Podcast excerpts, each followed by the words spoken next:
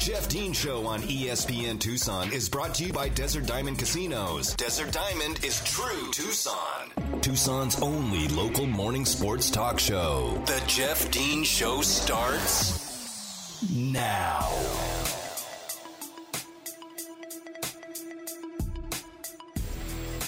Welcome back to hour number two, today's edition of The Jeff Dean Show. I am Jeff Dean here with you on this fabulous Friday. Happy Football Friday to you all out there. And uh, we've got one hour left on today's show. If you're tuning in on the A M side at fourteen ninety, or if you're tuning in on the F M side at one oh four point nine, or if you're choosing to listen via the live stream, which can be found on E S P N Tucson dot com or via your Alexa-enabled device, or maybe you're listening in the future to a podcast that you have downloaded, whether it be from E S P N Tucson dot com or anywhere you get your uh, your podcast downloads. Regardless, I appreciate you tuning in to the Jeff Dean Show and uh, taking some time out of your day, out of your life to uh, to check it out. I appreciate it, and uh, put some you know put a lot of time and effort into uh, putting together good shows for you guys, and uh, always like to voice my opinions on things, that's for sure. You'll never get a shortage of that, uh, and I appreciate you tuning in here. And you can always interact with me on Twitter. That's at U A Z Voice, at U A Z Voice. You can always interact with me there if you have any uh, comments, questions, you know, whatever have you. Uh, I'd love to hear from you. I'd love to hear your opinions on N I L. I mean, I spent almost the entire first hour discussing, you know, what I think some of the problems with N I L, just how much of an impact it's having on the world, not just of college football and basketball, but in the world of college athletics, period.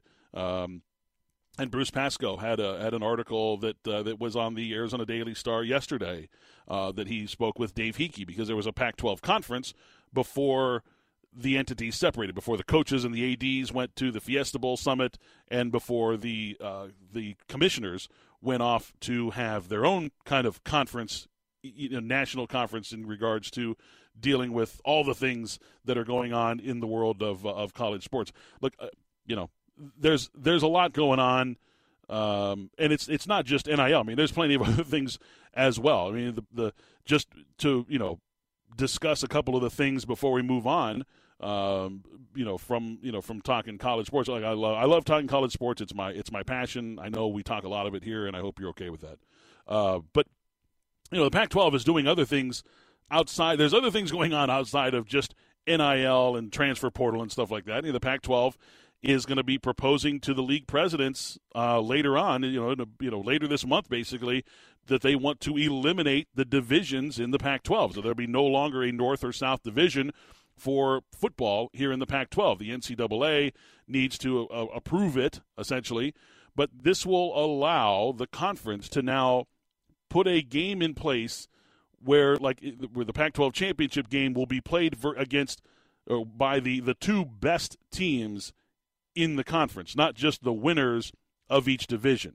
Because in certain years, it has been like, okay, we got this team that is just freight training right now, and then they have to play a seven-win team in the conference championship game, and nationally people are like, well, they didn't beat anybody for their their conference championship, so we're not going to put them in the C F P. Now, if this if this does get approved, and I think it will, the the teams will be able to, the pack, the conference will be able to essentially say, okay, the two best teams are going to play each other. We'll, whoever those two best teams are, um, and, and it'll change the landscape of scheduling. I still think that that for the most part, I think we'll still continue a regional type of schedule. I believe that is kind of more advantageous. You know, even you don't want to have Arizona skipping, you know, the games against, you know, Colorado, Utah, and the Southern Cal schools because they needed to play, you know, Oregon, Washington, Washington State, Oregon State, it, you know, in that same period of time. You would, I think you would generally keep the same regional schedule where you would miss – a couple of teams from the northern aspect of the Pac twelve uh, each year, so I don't think that will affect it. But it will keep, it will it will give the conference a more flexibility in trying to get a team into the C F P, which is of course what it's all about. I mean, you want to have teams playing for national championships, and right now that ain't happening. Um, they are they, they mentioned that um, they're not going to be moving to an eight-game conference schedule, which I'm okay with still.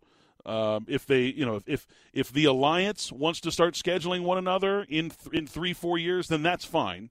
Um, then you can move to an eight-game schedule where you have eight conference games, you play one alliance uh, team, and then you go out and schedule three, you know, three teams on your own like you normally would, three schools on your own like you normally would. So I would be in favor of that, um, where essentially your ninth conference game would be an alliance conference game. Let's not forget about the alliance; it's still out there. Um, I'd be, I'd, I'd definitely be okay with that. Certainly, one hundred percent, I'd be on board with that. Um. You know, it's it's it was funny because uh, I shouldn't say it's funny, but we were talking about I was talking about the the Pac twelve television deal with a couple of people on, on Wednesday night, and it's just it feels so far away because essentially they're locked into their current deal for the next four years. They they are contractually obligated; they cannot move off of that in the next four years. So what happens between now and then is so crucial for these schools. It is so crucial that the Pac twelve perform at a high level, which I think why there was, I think there was some considerable stress put on some of the schools in this uh, uh, in this conference to do better in regards to hiring big name coaches. Looking at you, team in Southern California, that you needed to move off of that train wreck that you had and get serious with football again, which they did. They went out and got Lincoln Riley. That was the best thing that U S C could have done. And it's look, it, I meant when he the day that he got hired, I said this is great for the Pac twelve. And if U S C becomes a dominant force, if they do, and I'm, I'm saying they will, I'm saying if they do, if they become a team like we saw back when Leinart and Bush and you know that entire crew was there with Pete Carroll and everything. And if they're beating teams forty-eight nothing in the conference, but they're able to go eleven and one, twelve and oh, whatever have you, and represent the conference in a in a college football playoff for a national championship and maybe cash in one or two of them every once in a while, okay, that's good for the conference. I, I'm okay with that. Everyone else is going to have to learn how to play with them. Period. I mean, it's just that's just what you got to do. You got you got to you got to step up your game. You can't just rely on getting wins because the other programs are bad.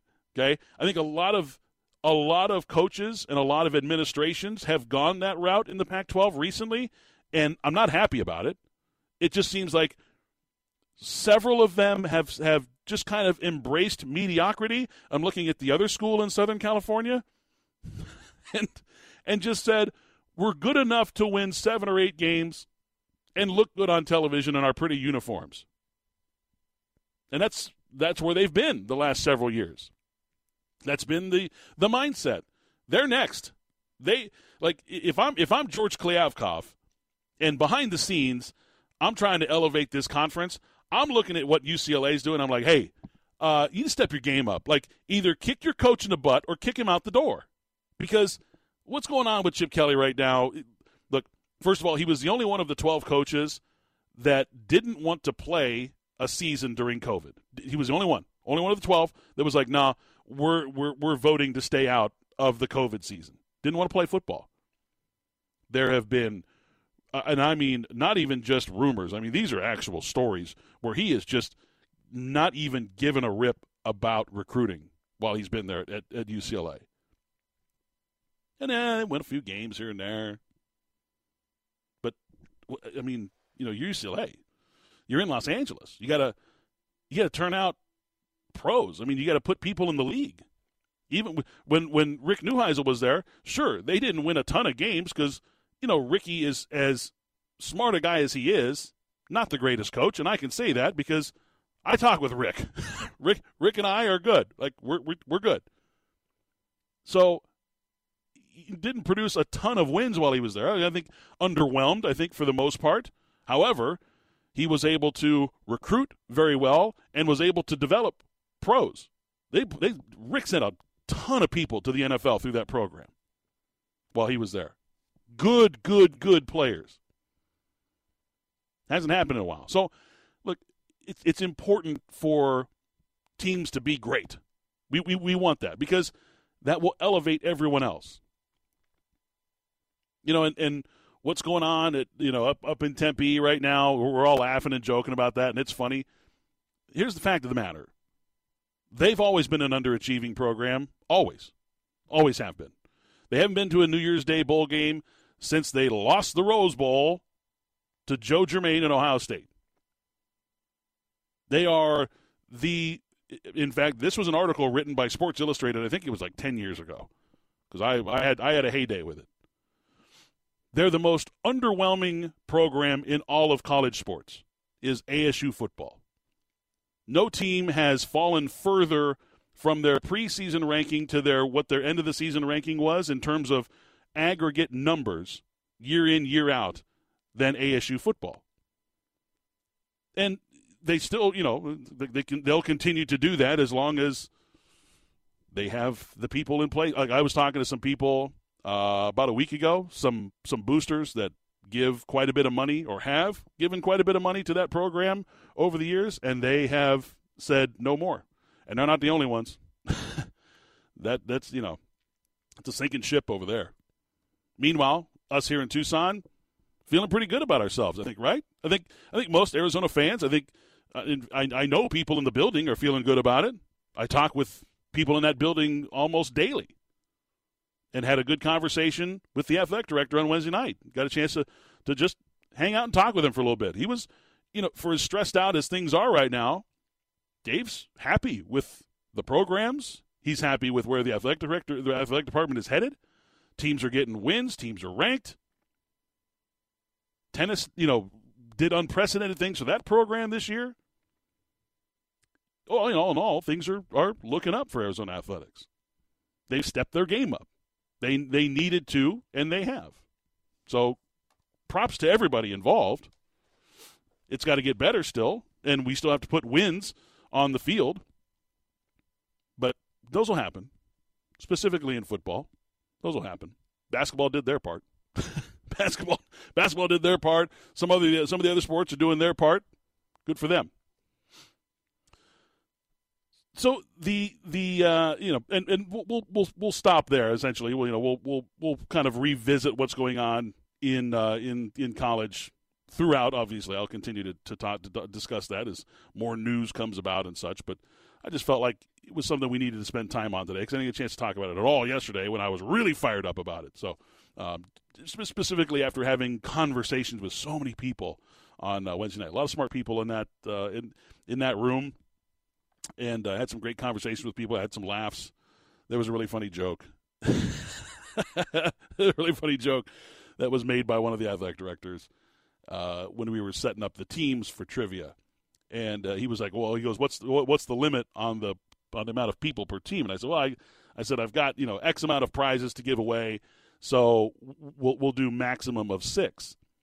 And uh, so he said, okay, well, we're going to start with two. He goes, can we ex- eventually expand to four and then maybe expand to eight and then, you know, would, would we be able to expand to twelve maybe? And that got, like, the biggest laugh in the room, and that was good. I props to props to him. That was the best joke that was made all night, period. I got a kick out of that one.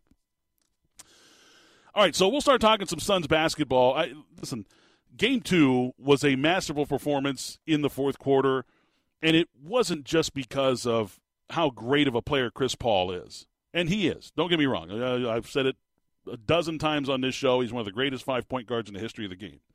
Devin Booker also had a phenomenal fourth quarter, as did every other Phoenix Sun that was out there late in that game. It's because of the – I mean, first of all, it's a mismatch. We knew it was. We knew this was a bad matchup for the Dallas Mavericks. I said it from the beginning. I when I was predicting this series, I said they'll be lucky to win one game. Lucky, and that's if that's probably just more like the Suns giving it away. Either they have a bad shooting night, or they have uh, lack of focus on defense for a game. Whatever, Luka goes off, and one of the you know, like Jalen Brunson has a big game or something like that. Those two combined for eighty-one points, and the Suns will lose that game. But that's it. Like that's they, they, that's that's what essentially has to happen for the Dallas Mavericks. And now after the first two games, watching that series, I'm like, mm, I don't even know if that would save them. And huge performances from Luka in both of the for each of the first two games, and still couldn't sniff it. Like couldn't sniff the victory, nothing. Like they got they didn't get anywhere near a win in either of those games. Now the series is going to switch over to Dallas, where they're going to be playing at home, and people think that this is, you know, oh, the Dallas Mavericks going to be heading home. This is a different series now. Suns haven't lost in Dallas in three and a half years, so Let's not just say, oh, uh, uh, things are going to be better now. Suns have won eleven games in a row against Dallas and have not lost a game since January of two thousand nineteen when DeAndre Ayton got hurt in the game, and the Suns just they, they couldn't, you know, couldn't score with the Mavericks that night. That's it. Now, how have the Suns gotten here? It's because they keep attacking the weakness of the Dallas Mavericks, and that weakness is the player that so many people locally, nationally, said that the Suns whiffed on when they took DeAndre Ayton number one overall instead of taking Luka Doncic. The Suns have feasted on Luka's defense because he is so bad. Now, he's a big body. He's able to get in people's way. I get it. But I'll tell you what, he came into this season out of shape. He still looks doughy now to me. I know he's still got the bad calf, and I get it. He's, you know, he's out there. All the players out there, out there with, with you know, a bad something or other. Chris Paul's got his fingers taped up. He's got a bad elbow. He's got a bad wrist. He's got a bad hand. Devin Booker's got two bad hamstrings. DeAndre Ayton's got a bad foot. Like, let's not let's not just pretend that he's the only player out there nursing an injury. But the supposed, quote unquote, best young player in the league, who should have been drafted number one over DeAndre Ayton, has been the biggest eyesore for the Dallas Mavericks in this postseason. He has been their biggest liability. As great as he is offensively, defensively, he is such a liability. I'm going to give you a stat right now before we go to break. The Suns attacked Luka Doncic fifty times in game two. fifty as the screen defender, okay? So they screen, they get Luka on ball, and they attacked him fifty times. First of all, that is a ridiculous amount of isolation attack on a specific defender. Like, you have to be the worst defender in the league to get that kind of number. On those fifty attempts, the Suns scored an average of one point seven two points per attempt. I, I mean, you know, do the math. It's eighty-one points. eighty-one points. Like, folks, I, I, I don't, I don't know, I don't know what else, like, what else I can say. I mean, DeAndre, the, he got in foul trouble. The whistles were ridiculous in the first half of that game. It was very obvious that uh, that the the officials were not going to let the Phoenix Suns do what they did in game one and get away with it. DeAndre was whistled for two ridiculous fouls, uh, and he only played seventeen minutes in that game. So he wasn't even available, really, because he got in foul trouble early. He had four fouls at halftime. So, again, you know, there's, you know, one thing. Well, he wasn't even on the floor.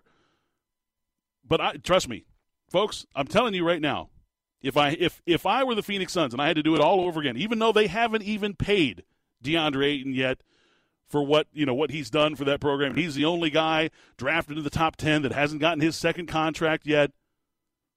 And I'm still upset about that, and I think it's stupid and ridiculous, and you're flirting with disaster.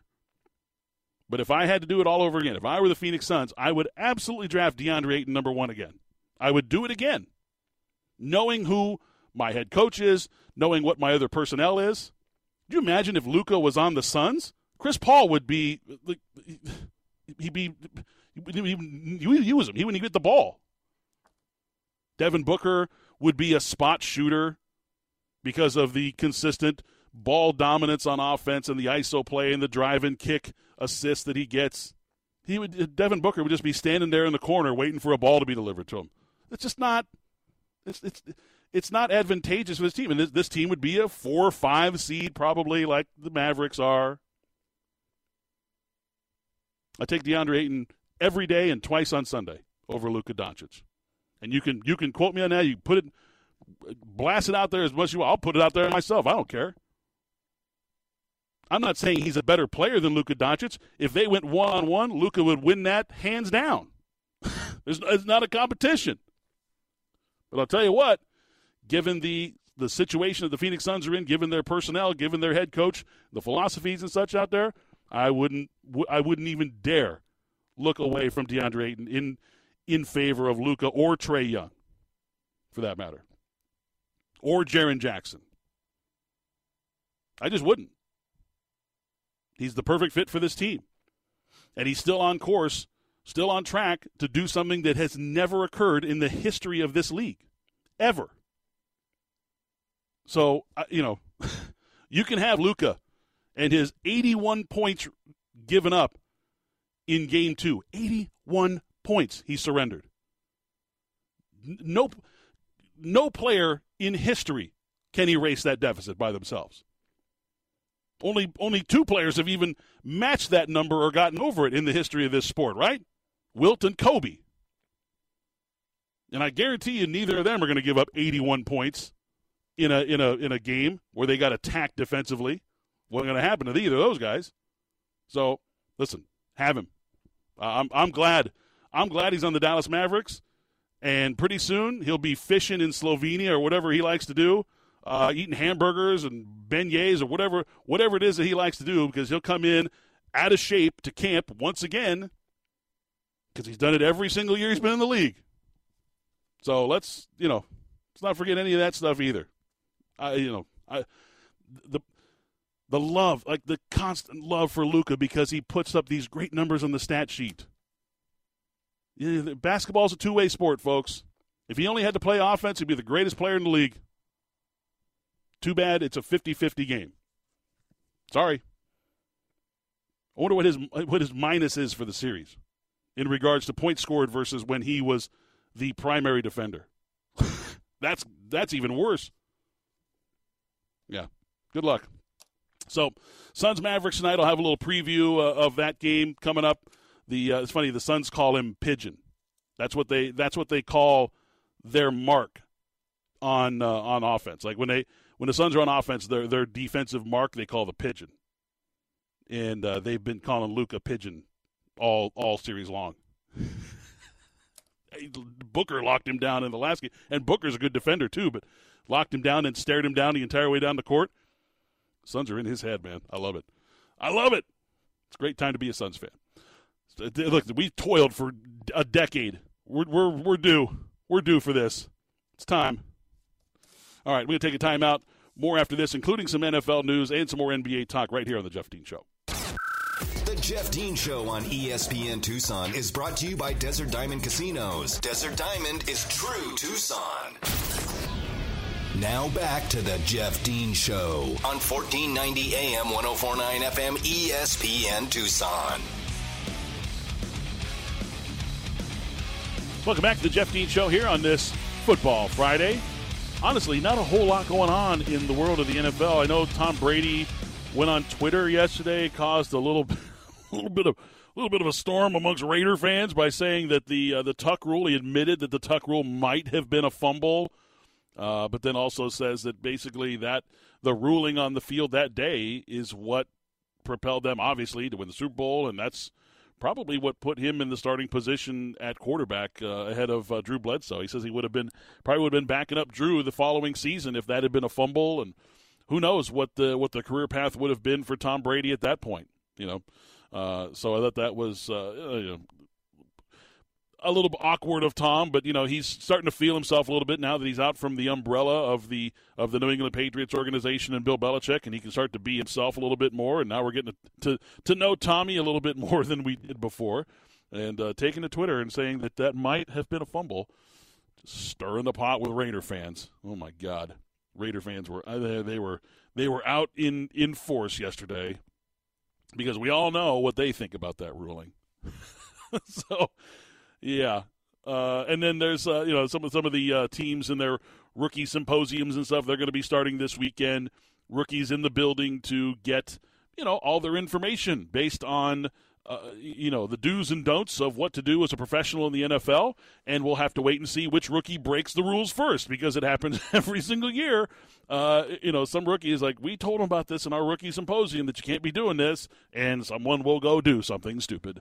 Uh, it just that's just the way it goes, and that's just people. That's not I'm not talking about N F L players or anything like that. That's just people being people, and you know, you can have twenty-five people in a room tell them what not to do, and it's just a matter of time before one person goes and does it. So uh, it's just the way it's always been. Um, there was some funny memes out there. uh, about Jamison Williams, the wide receiver from Alabama, the very talented wide receiver who's uh, recovering from that uh, from that surgery, the A C L surgery. And um, there was pictures of him holding up his Detroit Lions jersey. And, you know, Aiden Hutchinson is all smiles. He's got his Hutchinson one uh, jersey up there and he's posing for photographs. And Jamison Williams had this look on his face like, get me the hell out of here. And then, you know, so, of course, the media and the fans ran with it. And they said, boy, this guy really loves being here in, in Detroit. He must know what's, you know, what's about to happen. Uh, and he had to put those little rumors to bed yesterday. And he said he's very happy to be a Detroit Lion. Um, when he gets on the field, he's uh, he's going to perform. So we'll see there. Uh, I, I you know I kind of like I was having this conversation with a buddy of mine the other night. I, I like what, what Dan Campbell brings to the Lions. I think it's something that that franchise has needed for some time. Like, look, it, it's it's like what we saw at Arizona with Arizona football. If you continue, look, the, the, what's the, the the definition of of insanity? Is continuing to do the same things but expecting different results, right? It's something like that, something to that effect. At Arizona, for football, we've been hiring, you know, big-name coaches for quite some time and expecting different results and haven't gotten them. So they went in a completely different direction this time. Somebody who's never been a head coach before, a younger guy who has been learning under the tutelage of a lot of different people at both levels, both at the collegiate level, the N F L level, has worked for some of the smartest people in the business, in the sport, and has brought all this to him or with him to Tucson. And the results have been, uh, I, I mean, nothing short of incredible. And it's not just it's not just me. It's not just local media saying that. You talk to national people that said to go from the seventy-seventh recruiting class to the twenty-fifth recruiting class essentially in, in one year is nearly impossible to do. You know, like, and, and not suggesting that, that there was any cheating involved, just saying, like, how, you know, how on earth were they able to turn it around? And, you know, Jed Fish's philosophies are different from what other previous coaches and regimes have had here at Arizona, and that's a good thing. And I think for for a lot of different areas, not just in life, but I'm talking about in sports specifically, if you're the Detroit Lions, you've been losers forever. Like, you've never been to a Super Bowl. Like, you just, you've just been losers. And you continue to try to do the same things over and over again, and you hire, you know, you hire these guys that are technicians and tacticians as far as being, you know, Belichick, you know, understudies and all this other kind of stuff. Sometimes it's just not the right fit. Sometimes you got to go completely out of the box and change everything about what you've been doing. Change your thinking, because whatever it is you've been doing ain't working out so well. So change your thinking. They went with Dan Campbell, and in his opening press conference said that they're going to be biting people's kneecaps off. And, and the world laughed. They're like, oh, my God, this guy is a complete lunatic. And what is he doing as a head coach in the N F L? And this is a professionals league, blah, blah, blah. And what did the Detroit Lions do last year? They fought tooth and nail for that man.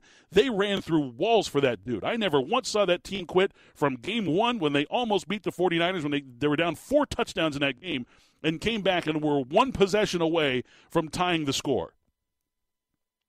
All the way to the end. I mean, they had they got jobbed versus the Minnesota Vikings in a game that they had won. Uh, you know, the clock ran out in them, uh, you know, in their game against uh, against Green Bay. I mean, it's just like all these things happen. That team fought tooth and nail, and it's changed the culture of that of that franchise. And I think I think, I think they'll be better for it. And there are people that brush back against the, the Dan Campbell hiring. I, hiring. I loved it. I thought it was great.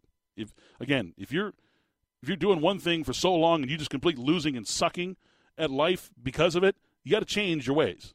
You got to, like, give give that up and move on to something else, because it ain't working. All right, we're going to take a timeout. When we return, talk some N B A as we uh, get ready to preview Game three, Suns and Mavericks, next right here on The Jeff Dean Show. The Jeff Dean Show on E S P N Tucson is brought to you by Desert Diamond Casinos. Desert Diamond is true Tucson. Back to the Jeff Dean Show on fourteen ninety A M, one oh four point nine F M, E S P N Tucson. Here's something fun. Let, let, let's let's go lighthearted for the rest of the show today. I've been pretty heavy. Let's go lighthearted. try to do some lighthearted stuff here. And first of all, look, it's Mother's Day weekend, and for those of you who still have your mothers in your lives, please do something nice for her. Like, do something. Like, I'm not saying go over and above and, you know, all the, you know, go completely out of bounds on it and stuff, but uh, do something nice for her. Recognize her. Tell her you love her. And, God, just remember that she carried you around for nine months, kicking and screaming into this world, and took care of you. Beside, aside from all the stuff that you did as a, as a baby and as a child, which I'm sure she's probably reminded you about on several occasions. But do something nice for her. It's Mother's Day weekend. Make it be her weekend, not just Mother's Day. The whole weekend belongs to Mom. The N F L P A, the Players Association, they, they put out their list every single year of their top fifty players' sales list. Basically, it's it it's a it's a tracking device that allows them to, you know, to monitor uh, officially licensed N F L products based on players, so like jersey sales and all kinds of other stuff, you know, the the fat heads and all that kind of stuff. And these the, the fiscal year for this is March first through February twenty-eighth. Now, atop the list once again this year for the twenty twenty-one, you know, twenty twenty-two fiscal year was Tom Brady. He was first on the list last year as well, and has been first on the list many, many times, uh, five times since they started tracking this back in two thousand fourteen. So this is the uh, essentially the seventh time that they've that they've tracked, or eighth time, sorry, that they've tracked it, and he's been number one five times. The most recent uh, non-Tom Brady leader was Patrick Mahomes two years ago.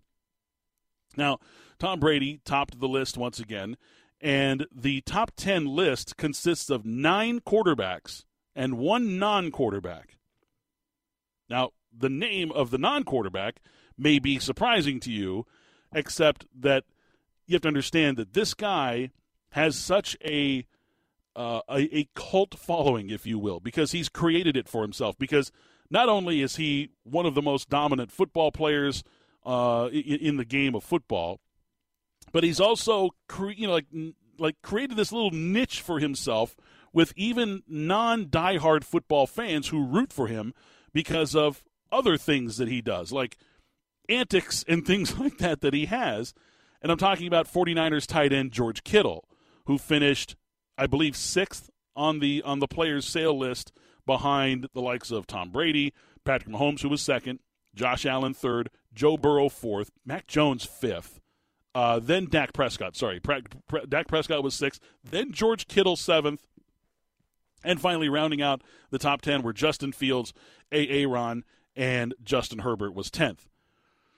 I thought it was interesting that George Kittle is the only non-quarterback in the top ten. Like, you would expect it to be like a defensive player. Even one of his teammates, like Nick Bosa, might be, you know, one of the top players, or like Aaron Donald, you know, who is the most dominant defensive force in the N F L, or one of the more high-profile players, like one of the sack leaders in the N F L, or uh, the interception leader, or, you know, whomever. I mean, Cowboys fans buy a million jerseys anyways. Their players are always, you know, in the top fifty. They always have multiple players in the top fifty, like Trayvon Diggs would be in the top ten because of the amount of interceptions that he's had and the notoriety that he's got because of them. But it's George Kittle. And it just goes to show you how widely branched out N F L superstars can be. Because, you know, George Kittle, look, is is one of the most dominant tight ends in the league, of course. Everybody, everybody knows that. He he's had, you know, he's often injured because he plays so damn hard. Um, he get, you know, he gets he gets injured, you know, fairly, you know, quite a bit. He, he tries to play through it, but there's just injuries you can't all the time. So he's missed quite a few games and, um, you know, hasn't been – Uh, as productive recently as he had been in the previous few years. But it's because of, honestly, and, and I think this is this is one hundred percent the case, it's because of his wrestling type of persona. He's a larger-than-life character, is George Kittle. He's got the wild hair. He, he showed up to 49ers camp yesterday, okay? showed up to 49ers camp yesterday in a Lucha Libre costume. Like, Happy Cinco, he was in a red and black Lucha Libre mask and a cape yesterday. Like, this is this is the thing that speaks to the non-football fan, the young, you know, the, the young fan out there, boy or girl, that enjoys wrestling or just big personalities, because that's what I think a lot of the young people today are attracted to. Because in, in the world of social media, the people with the biggest personalities are going to get noticed. That's just natural. It, it's it's the way it's been for, you know, for a long time. But they get attracted to these these big personalities, these people with larger-than-life persona who put themselves out there and maybe do things a little against the norm. Most N F L players don't show up for training camp dressed as a Lucha Libre on Cinco de Mayo. Like, and he documented it and put it out on social media. He was he was making a video on his way to the stadium, or to the training facility. And then there was video of him at the security gate saying hello to everybody. You know, I mean, it's, you know, it's it's just George being George. And I think, you know, that's another thing I, I remember about DeAndre Ayton when he, during his freshman year at Arizona, his only year at Arizona for that matter.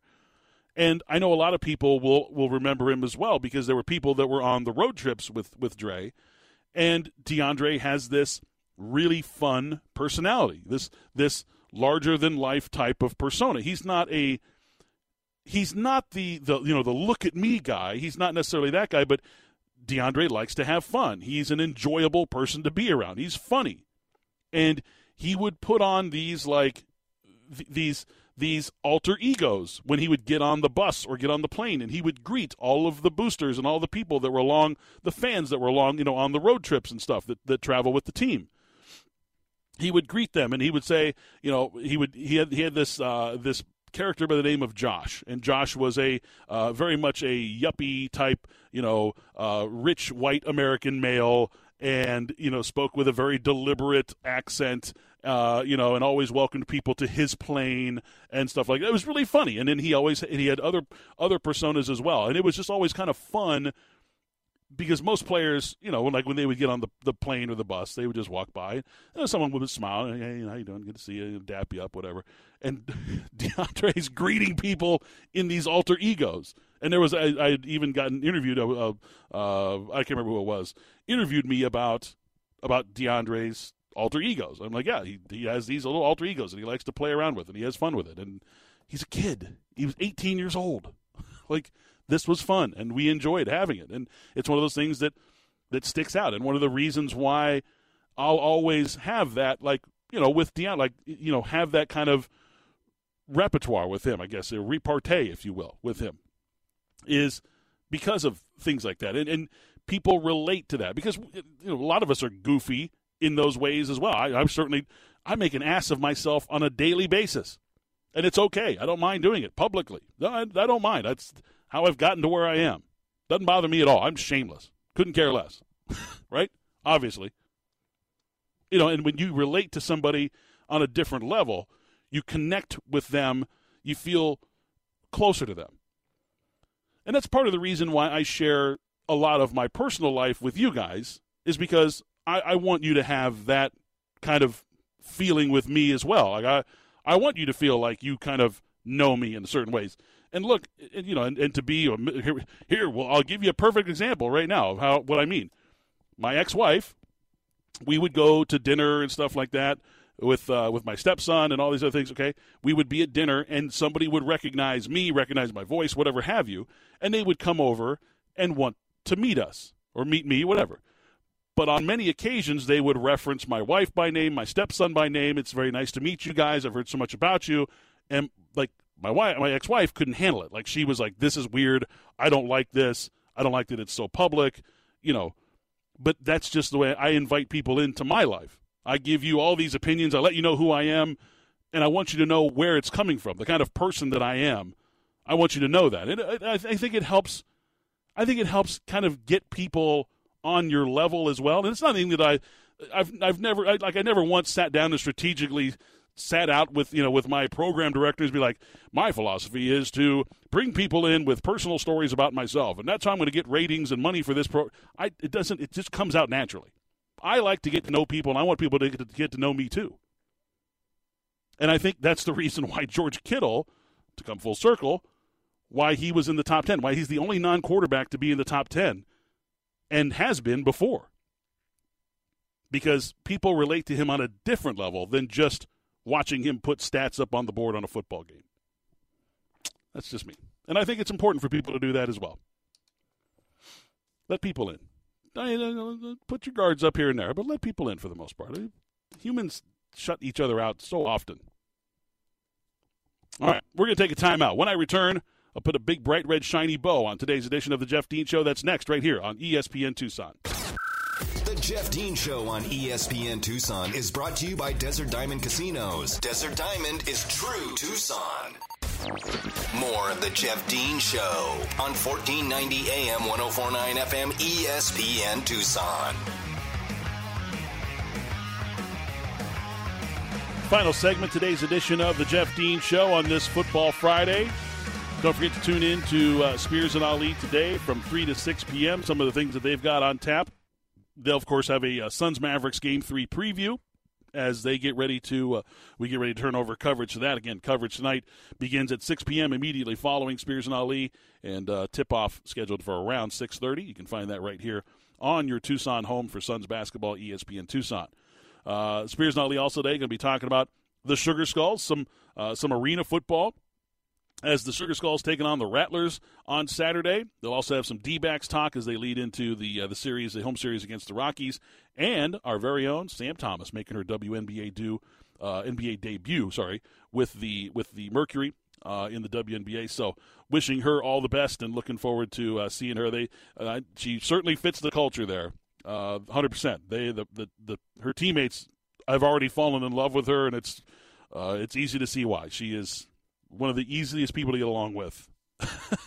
Everyone says the same things about her. So, if you're a gambler and you've been losing, uh, you've been losing some money, don't feel too bad, because at least you're not Phil Mickelson, who, according to Alan Shipnick, who is uh, writing a book about uh, Phil Mickelson, it's called the. Um, Uh, he has the, the, the, the site that he has is called the Fire Pit Collective, and he released an excerpt from his uh, unauthorized Phil Mickelson biography coming out on uh, May seventeenth, which is the uh, the weekend of the P G A Championship, which they're still unsure if Mickelson's going to be playing it or not. He is the defending champ, but he's not said if he's going to play or not. According to Shipnick, in this book, that Phil Mickelson had gambling losses from two thousand ten to two thousand fourteen totaling more than forty million dollars. forty million dollars in gambling losses. Now, this is all during that time where there was the insider trading thing going on, and he was, uh, you know, he was essentially a spook for you know, getting some other people in trouble in that whole situation, and now there was a, there's a long story about that. But you know, this all led to a lot of things in Phil's life kind of spiraling downward. You know, he lost his longtime caddy, you know, Bones, because he, he didn't pay him. Like, like if you don't pay your caddy, they're not going to be your caddy for much longer. Sorry. And he owed Bones, according to this, also according to this book, he owed him hundreds of thousands of dollars in back pay. And there were all kinds of problems there. But forty million dollars in gambling losses. Holy smokes. Wow. Man. I don't feel so bad about myself all of a sudden. My paltry losses. All right, well, that is going to wrap things up for today's edition of the Jeff Dean Show. Thanks to Mary back in the studio for pushing all the right buttons, keeping us on the air here. And, of course, thanks to you guys for tuning in here to the Jeff Dean Show every weekday from seven to nine a.m. Tune in to Spears and Ali today from three to six, and I will see you guys again to- on Monday, not tomorrow, on Monday at seven a.m.